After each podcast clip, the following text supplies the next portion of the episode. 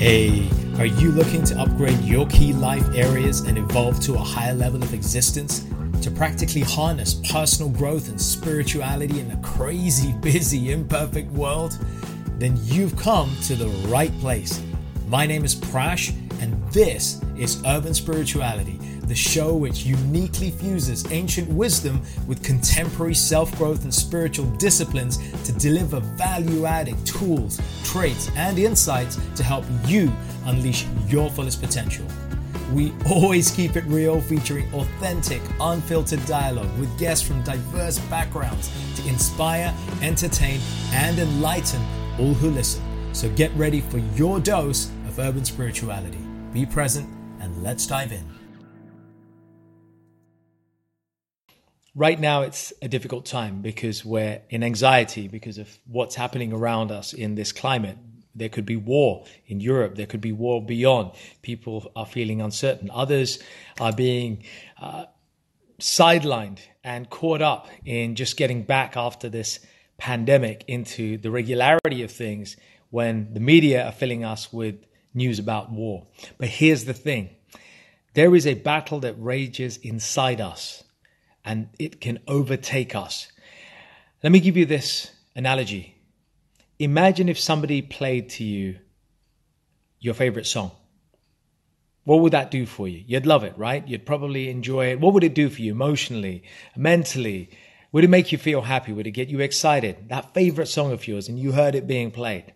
Now imagine if somebody played your other favorite song, your second favorite song, and they played it at the same time, right? Two totally different songs at the same time coming at you. What would that do? Would that be fun anymore? Would that would that do it for you? Probably not, right? Because when these two things happen at the same time, your two favorite things all at the same time, it can create a clash, a conflict. Some people call it in psychology cognitive dissonance. It's a thing that happens when you start to disconnect and there is a gap in where your intellect and your heart and your mind are. And that's what's going on inside us sometimes. And without us even realizing it, we've got our mind telling us a bunch of things and our senses telling us a bunch of things.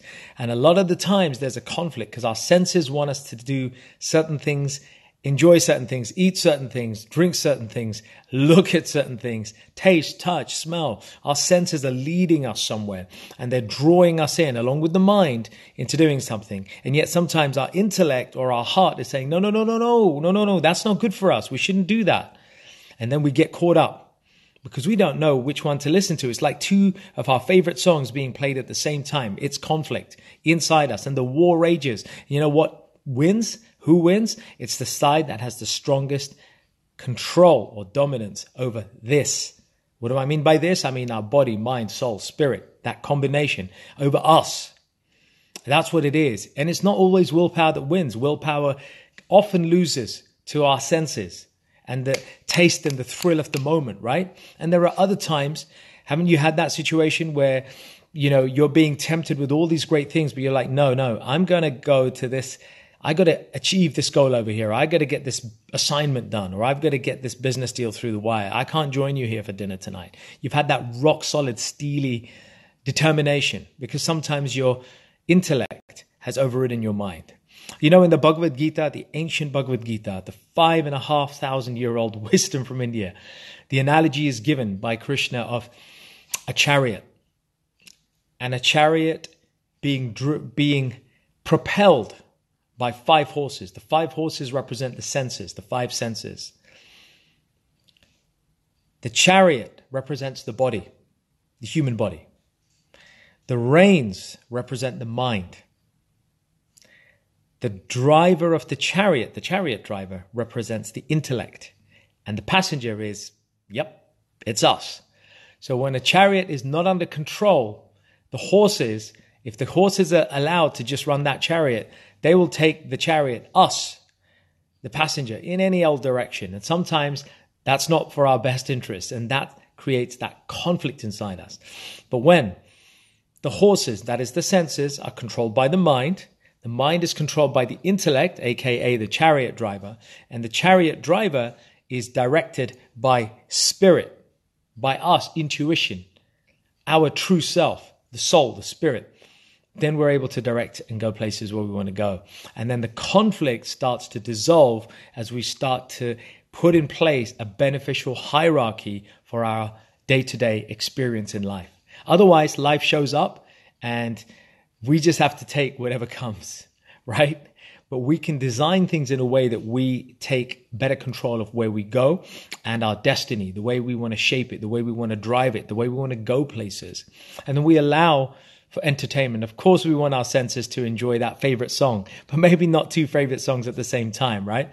Of course, we want to enjoy and experience life, but at the same time, there's a more urgent need. It's to resolve that conflict. And the key lies in this. How can we learn to strengthen our control over our intellect, our mind, and our senses, and ultimately our body, and therefore our destiny?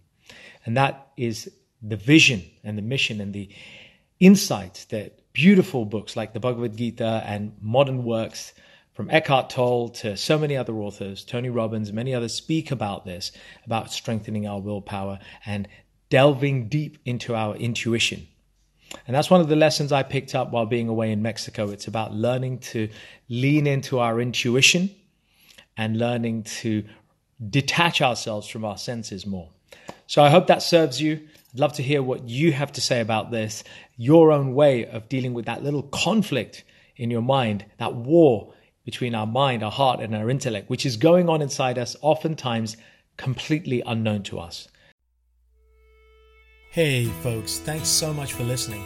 I really hope you enjoyed this episode, and as with all our episodes, found something to inform, inspire, and empower you in your personal and spiritual journeys in life. As always, feel free to leave a little love through your ratings and comments, subscribe, and share it with those you care about. And take your personal and spiritual evolution to the next level by joining us on one of our unique events, workshops, or retreats, or taking advantage of our personal and professional coaching packages. Find out more about us at mantratherapy.co.uk. I'm your host, Prash K. This is Urban Spirituality, and we will catch you on the next episode.